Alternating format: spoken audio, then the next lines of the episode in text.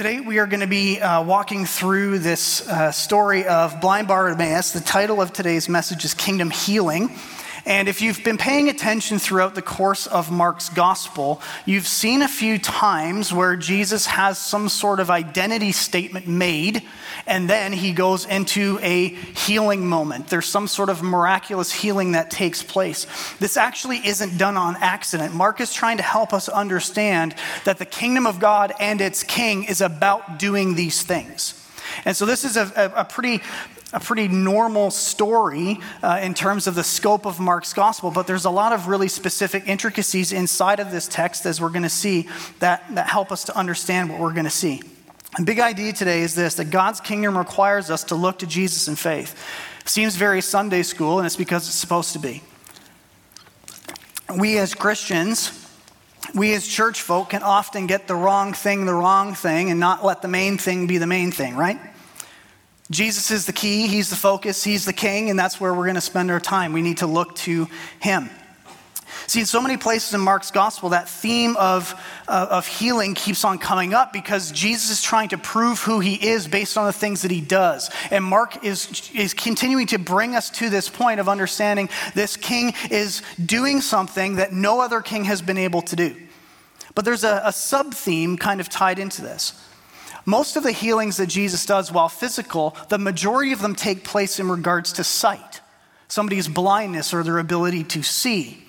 And in many places in Mark's gospel, uh, this, the same theme is used from a spiritual context that people don't see clearly. They don't see Jesus and his, his ministry clearly. The disciples don't see his identity clearly. Uh, the people around him don't see the, the method of his kingdom clearly and they don't understand truly the purpose of the kingdom and what they are actually supposed to be about. But whenever the kingdom is mentioned or the king is mentioned and, and, the identity of Jesus is given, it's always tied to one of these areas of healing, specifically around sight. It starts most, most importantly in Mark chapter 8, verse 22, when Jesus heals a blind man. And then the very next statement that goes on is about Jesus' identity, where he asks the disciples, Who do the people say that I am? If you remember that text from a couple months ago. And then he says, Who do you say that I am? And Peter rightly identifies Jesus by his title, You are the Messiah, the Son of the living God. But then he doesn't understand what that means. And Jesus explains to him, My Messiahship means that I am going to suffer and I am going to die. And so that it kind of bookends with this healing of a blind man and where we are today in our text, another healing of a blind man. And this section from chapter 8, 22 through the end of chapter 10 is the longest discourse discourse in any of the Gospels where we have the focus primarily on the kingdom of God and what it means for Jesus to be its king, what it means for him to suffer, what it looks like for him to provide what we need in his suffering, and how we as humans continue to get it wrong. Now, it's not like we're trying to get it wrong. It's just so counterintuitive that for us to really grasp this, Jesus had to explain his identity. What it looked like for him to be the Messiah means that he is going to suffer and die, that because he suffers and dies, he's going to be God's king, that he explains Jesus, he explains his kingdom to the disciples again, and then he has to explain to them another time that I'm going to suffer and die, and then what it means to gain entrance into the kingdom of God, and then he shows them that because you want entrance, I still have to go and suffer suffer and die. This hasn't ended. And then he talks about last week, as Pastor Kevin wonderfully walked us through, what the greatest in the kingdom looks like that we are to be servants who give of ourselves in the benefit of others, because that's what Jesus does. That's the kingdom mentality. That's what we're supposed to be about. And then it ends with the same thing that it started with. See, Mark is a master storyteller. He spent a lot of time crafting this and trying to help us understand what it was that we were supposed to get. He's trying to prove a point. We need to see Jesus' kingdom clearly in order to be part of it and then in order to participate in what he wants us to participate in. Make sense? Good. I'm going to invite you to stand and we're going to read the text this morning. Mark chapter 10, verses 46 through 52. Please stand. This, the word of the Lord. Then they came to Jericho as Jesus and his disciples, together with a large crowd, were leaving the city. A blind man named Bartimaeus, which means son of Timaeus, was sitting by the roadside and he was begging. When he heard that it was Jesus of Nazareth, he began to shout, Jesus, son of David, have mercy on me. Many rebuked him and told him to be quiet, but he shouted all the more, Son of David, have mercy on me. Jesus stopped and he said, Call him. So they called the blind man and said, Cheer up on your feet, for he is calling you. Throwing his cloak aside, he jumped to his feet and he came to Jesus. What do you want me to do for you? Jesus asked him. And the blind man said, Rabbi, I want to see. Go, said Jesus. Your faith has healed you. And immediately he received his sight and followed Jesus along the road. This is the word of the Lord. You may be seated. Thank you. So, as we get into the passage today, it'd be very easy for us to just say, okay, well, we've seen healings and we've seen miracles of Jesus before, so we, we already understand what the text is about.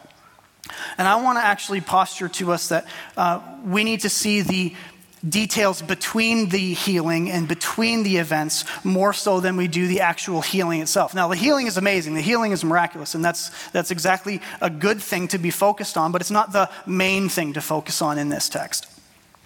So that's the passage, and this is, and as we walk through it, I just want you to pay attention to this idea. What is the thing going on between the lines that we need to really understand?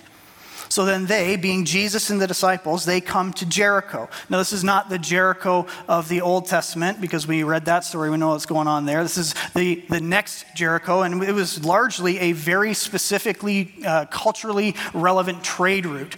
Uh, it was close ish to Jerusalem and it was a pretty well known area.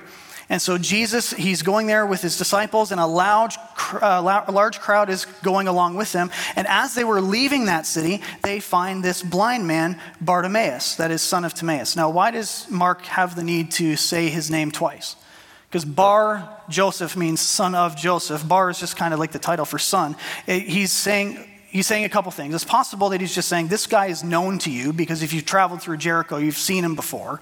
He'd been on the roadside for however long as somebody that they had understood. But also, Mark is writing to a largely Gentile Roman audience who didn't understand the uh, specifics around Jewish history and culture. So he's saying, This guy, this was, he was the son of this person who you may know, and he was sitting by the roadside begging in this culture and context, if you had some physical deformity or you had some difficulty with something physical, the more than likely you were going to be a beggar.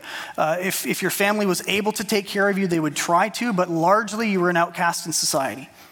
But when Bartimaeus heard that it was Jesus of Nazareth coming near to him, he began to shout. And what it is that he begins to shout is actually really important. He says, Jesus, son of David, and then he makes a plea. Now, remember what I said at the beginning. Every time that we have this identity statement of Jesus, it's tied to the kingdom of God, right? It's tied to the kingdom of God and it's tied to some sort of healing, uh, healing thing. But whenever Jesus is identified, he's generally only identified as rabbi. The, the, number of times that Jesus has been correctly identified up to this point in Mark's gospel has only been three. This is the fourth one. And this comes from a man who doesn't know Jesus, hasn't seen Jesus, play on words, but also hasn't been around his ministry as he's been on the roadside begging. What's interesting is that Bartimaeus calls Jesus by his kingly title. What are we just talking about for the last two chapters? God's kingdom. And now, this blind guy who hears that it's Jesus of Nazareth coming alongside the road correctly identifies Jesus by his kingly title. What's important to understand about this is that Bartimaeus, the man unable to see, sees rightly the identity of the king. The man who can't see physically, as we're going to notice in just a short time, does see Jesus spiritually in all the ways that count. And because he understands this Jesus, son of David mentality, he also understands that he can call for him to have mercy. He's crying out for mercy because he knows the stories that he's heard. Only Jesus can do the things that I require. I've heard the stories of how he healed this person. I've heard the stories of how he, he touched this person's hand. I heard the story of how he, he restored the leper's hand. I, re, I understood the stories of when he, he made the lame man walk. See, one of the major texts in the Old Testament about the Messiah is in basically the entire book of Isaiah. In the Old Testament, there's the messianic statements, but Isaiah really kind of focuses down and helps us to understand what the Messiah was all about. Jesus, as he was in a synagogue once, he said this, as it's recorded, that he, he quoted Isaiah 61 1 For the Spirit of the sovereign Lord is on me, because the Lord has appointed me to preach good news to the poor. He has sent me to bind up the brokenhearted, to proclaim freedom to the captives, and release from darkness for the prisoners, to proclaim the year of the Lord's favor. It's one of the, the most significant and major messianic statements and prophecies that we have in the Old Testament. Not less important is this one that comes earlier in Isaiah, Isaiah 35. Speaking of the Messiah, of the King to come, he says, Then will the eyes of the blind be opened and the ears of the deaf unstopped. Then the lame uh, will leap like a deer and the mute tongue will shout for joy. Have we already seen all of those things take place in Mark's gospel? Right? He's, he's trying to help us understand something. As Jesus continues his efforts to going towards the kingdom, going towards Jerusalem, the, the physical kingdom for the Jews, he is trying to help us understand there's a spiritual connection to this. This part of the healing ministry that Jesus is bringing about is the kingdom of God in the world. When Jesus came to the world in Mark chapter 1, it says, This is the beginning of the good news of the kingdom of God. And then the very next statement is, And he went about teaching and healing and preaching and doing these things. Part of the significance of Jesus' ministry and his time on earth as the king bringing in the kingdom was to do this, was to heal people. But most of the time, when Jesus healed somebody, they had a wrong understanding of what the healing was for. It's always tied in Mark's gospel to the identity statements. Now, what Bartimaeus is doing is he's acknowledging not only is Jesus God, he is the long awaited son of David, the, the true Messiah, the second and the better David, the one who's going to sit on David's throne forever. And so, this blind guy who can't see rightly is the only one yet who is seeing rightly. So let's compare this statement about the son of David to the other statements of identity in Mark's gospel. Mark 1 1. This is just the intro, the thesis of the book. The beginning of the gospel of Jesus Christ, the Son of God. So here's the divine title. The demons in Mark 1:24 say, "What do you have to do with us, Jesus of Nazareth? Have you come to destroy us? For we know who you are. I know who you are, the Holy One of God." A divine title. Peter makes the title, the title claim that you are the Messiah, the Son of the living God in Mark chapter 8, 22. But then in this one, the blind man says, Jesus, Son of David, his kingly title. It's really significant that Mark is doing this. He's trying to establish for us that there's something more going on than just a guy's going to get healed. We've got to read between the lines. So, in all three of these passages, there's an identity statement. And if, you, if we're paying attention, kind of understanding the threads of how Mark is trying to help us understand what Jesus is about, what his kingdom was about, then healing has to be a significant part of it. And he's proving this by always attaching an identity statement to a healing. But what's interesting about this now is that this is going to be the end section of the ministry of Jesus or the proclamation of the kingdom of God. From Mark chapter 11 through to the end of the book is all about Holy Week. It's about all the things that Jesus does as he comes into Jerusalem, as he has his last week of ministry, but we, we call Easter week or Passion week. So this kind of ends the public ministry, in some senses, of Mark's gospel. And it's interesting that the last thing that's stated about Jesus' identity before we go into Holy Week is that this is God's king. And the very next text, as Pastor Neil's going to walk us through next week, is Mark chapter 11, verse 1, as he enters into Jerusalem as its true king. So, this is what we have. This is what we're laid out with. And this is what happens when Bartimaeus shouts out, Son of David. Many rebuked him and told him to be quiet, but he, Bartimaeus, continues to shout all the more the kingly title of Jesus. He was not willing to be silenced.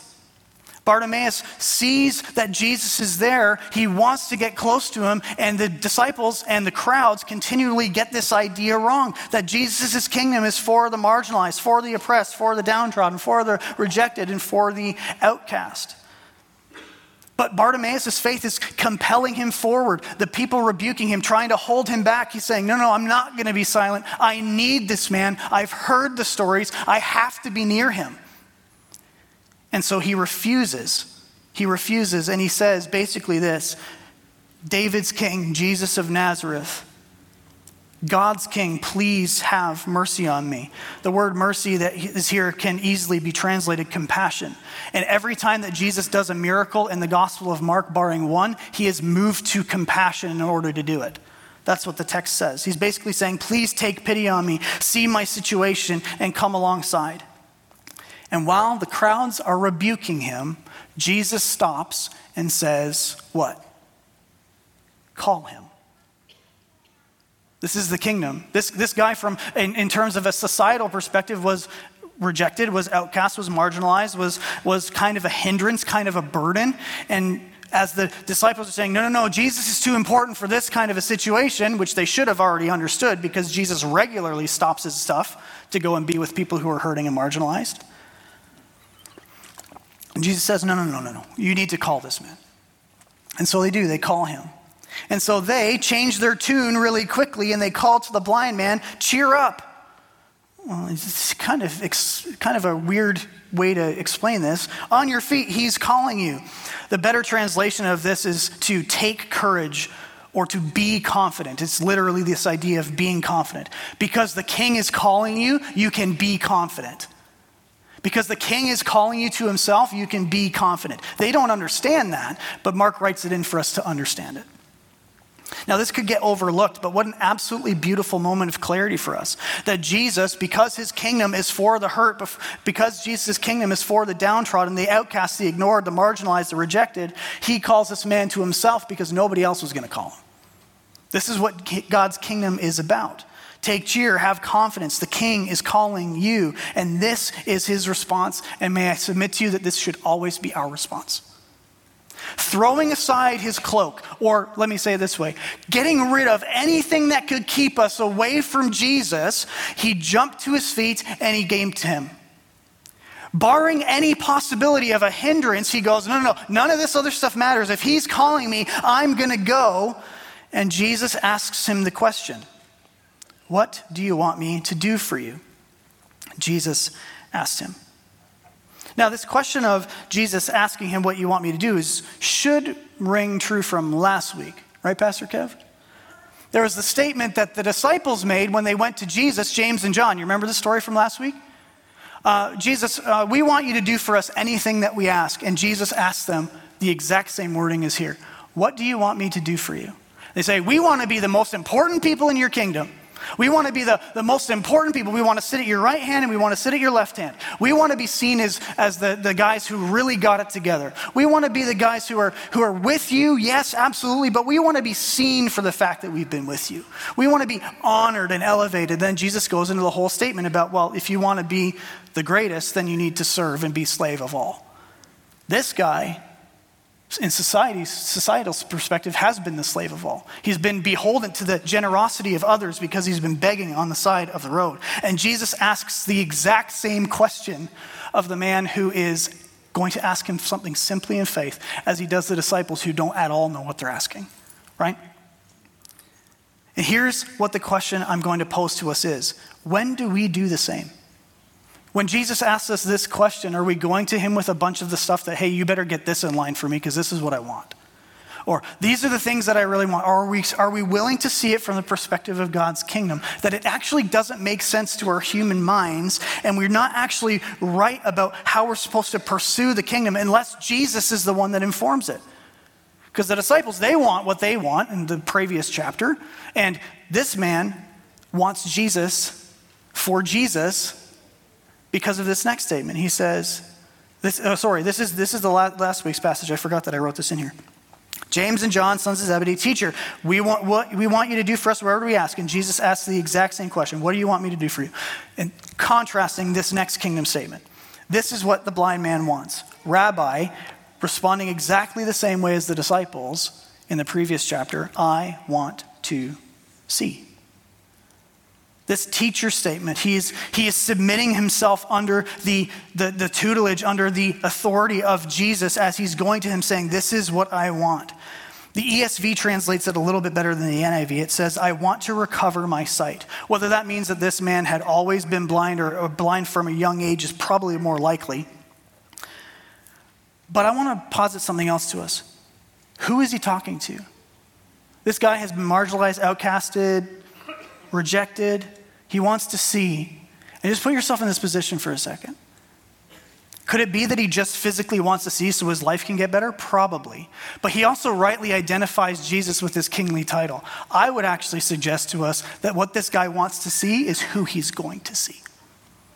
Could you imagine if the first thing that you saw after being crippled by your blindness for years and years is God's king? Is God's Messiah the only person who can rightly, effectively change what you need him to change? The one who, in, in himself, wants and desires to give you everything that you need in him.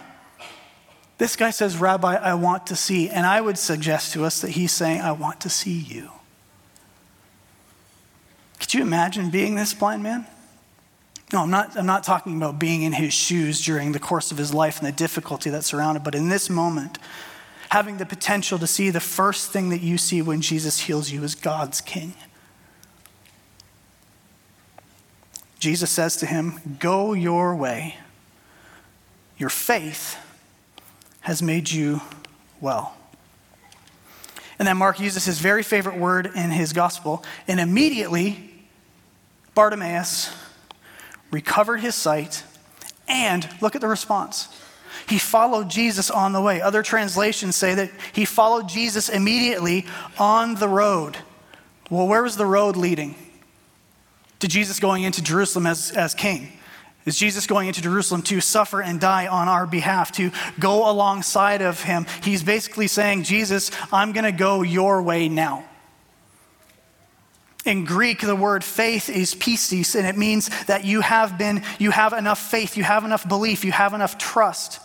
The healed you word, this word is really, really important. Uh, has made you well or has healed you is the Greek word sozo.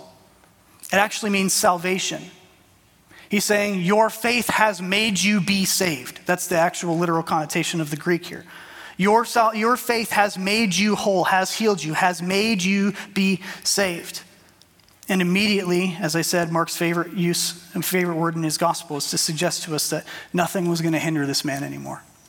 Throwing his cloak aside, he's getting to Jesus. Jesus has called him, he's going to be with Jesus. He understands the kingdom, he's going to be with Jesus. When Jesus heals him, he's going to be with Jesus. And this is actually the first time that this happens in Mark's gospel. Every other healing account, Jesus either sends somebody away to go and be a missionary to another place, or tells them, go and say this to your family, or go tell this to your family, or just straight out tells them, don't make this public. This is the first time we have somebody who's going to go with Jesus. Nothing is going to hinder him any longer. But one of the major questions and issues that can arise in this type of verse is this Go on your way, your faith has made you well.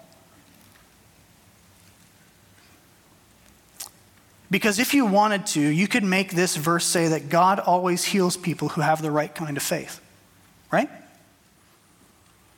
You could look at this verse and go, Your faith has made you well, Bartimaeus. If we wanted to make it prescriptive and not descriptive, we could say, Well, in this case, this means that Jesus, if I have the right kind of faith, Jesus is always going to heal me. If I have the right kind of faith, if I trust really hard, if I've got, if I've got faith like a mustard seed, I'm not trying to belittle what Jesus says, but this is not a, a prescriptive statement to say we can just make the Bible say what we want it to say for us. Because how many of us have gone to God in prayer asking Him to heal and He doesn't? Is it your fault your faith's not enough? Is that what we're saying when the healing doesn't come through? Are we, say, are we trying to suggest to people that if, if you just believed more, if you just prayed harder, if you just fasted more, if you just, if you just, if you just placing all the blame and all the burden, all the perspective on the person who's asking and pleading God for something that they desperately want. Because we can make the Bible say whatever we want with a statement like this. Here's what you need to know about this God can and does heal physical limitations and sickness and disease and infirmities, and He does it all the time but He doesn't do it every time. God does heal people as a result of their faith placed into His will to heal, as we see right here in the text. Are we supposed to suggest that this is just made up? This is just some story to make us feel good? Well, it can't be that, because if that's the case, then this is all just a charade, and what are we doing? When James says we are to go and ask our elders to come and pray for the sick, it's a command to go and do because when we pray in faith, God can and does heal. But He doesn't always. God doesn't always heal physical limitations. And so we pray fervently. As Pastor Kevin said last week, there's a difference between a command and a demand and a request. We request that God heals. We ask Him because He's capable of doing so, but we need to plead with open hands, asking Him to do so, and that if He doesn't, we change our prayers to, please give me faith and courage to trust you in it anyway. My family's going through this right now.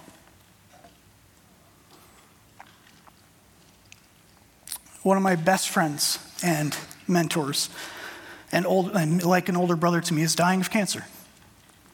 And we have prayed, asking God to heal him, that the chemo would work. And it hasn't. My prayer's not good enough? Let me tell you, it feels like that, doesn't it? When you're in that spot, when you're in that moment, God, please heal this. God, please do this. God, please be in this. God, please fix this. It feels like that. In these times when God doesn't heal, we need to understand that in His infinite wisdom, beyond our understanding, He allows our prayers for healing to go unanswered for His purpose, not our own. And in these times, it hurts. Deeply, it hurts. And if we have a view of God that He is some distant being uninterested in the difficulty and pain of our lives, we can easily see this as unloving or uncaring or disinterested, and at worst, even evil.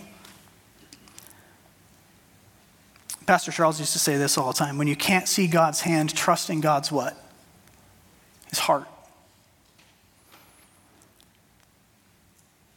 Because the heart of God is for the hurting and the sick and the marginalized, the oppressed, the downcast, the lowly, the rejected.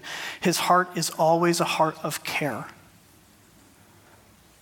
And the spiritual implications of this are massive. When, when Jesus heals us spiritually of our sin, of our spiritual death or rebellion against God, it is immediate. Paul says that we have now become a new creation. The old is dead, the new is born. He's given us a new heart. He has healed us. And the response should be the exact same as this man who is coming in faith, asking that Jesus would do what he's capable of. Please heal me. There's nothing wrong with praying that prayer fervently.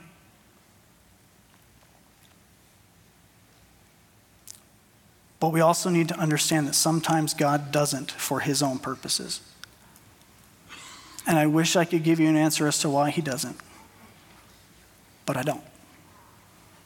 I don't have that answer. What do we learn from this passage? Most importantly for us as we apply it is this God's kingdom welcomes the marginalized. The crowds wanted to keep the blind man away. Jesus invites him to himself. The crowds wanted to keep the distraction at bay, and Jesus wanted the man to be near to him. That's all he requested. So God's kingdom welcomes the marginalized. Second is this that God's, key, God's kingdom invites us unhindered. Remember the man's response? Throwing aside his cloak, getting to his feet, running to Jesus, nothing is going to stop him. And, and, for the practical implications of this, for us today, we could say when we invite people to Jesus, when we need to go to Jesus ourselves, we get to leave our baggage where it is and go to Him because He doesn't want to have to see us struggle with it. He's willing to pick it up for us and get rid of it on His own. We can leave it there and ask Him to be with us in it because He wants us to come to Him unhindered. Now, this doesn't mean that we clean up ourselves before we go to Jesus because none of us can. None of us can. We go to Jesus because we have all this stuff, because we need somebody to fix it, and we simply ask with open hands, Jesus, can you keep this hindrance off of me? And Lastly, that God's kingdom follows Jesus in faith. Blind man was healed. He saw God's king, and his response was, I'm going to follow him wherever he goes, wherever he would lead me. Wherever he would lead me. Regardless if it's in healing or if it's not. As I was putting together this message a few weeks back before I went away, I figured it was probably an appropriate time to invite us to pray for you.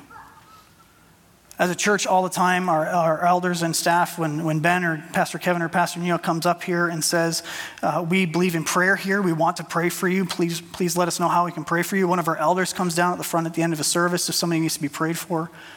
We've done this in the past because there are hurts and pains going on in our world, in your world, in my world.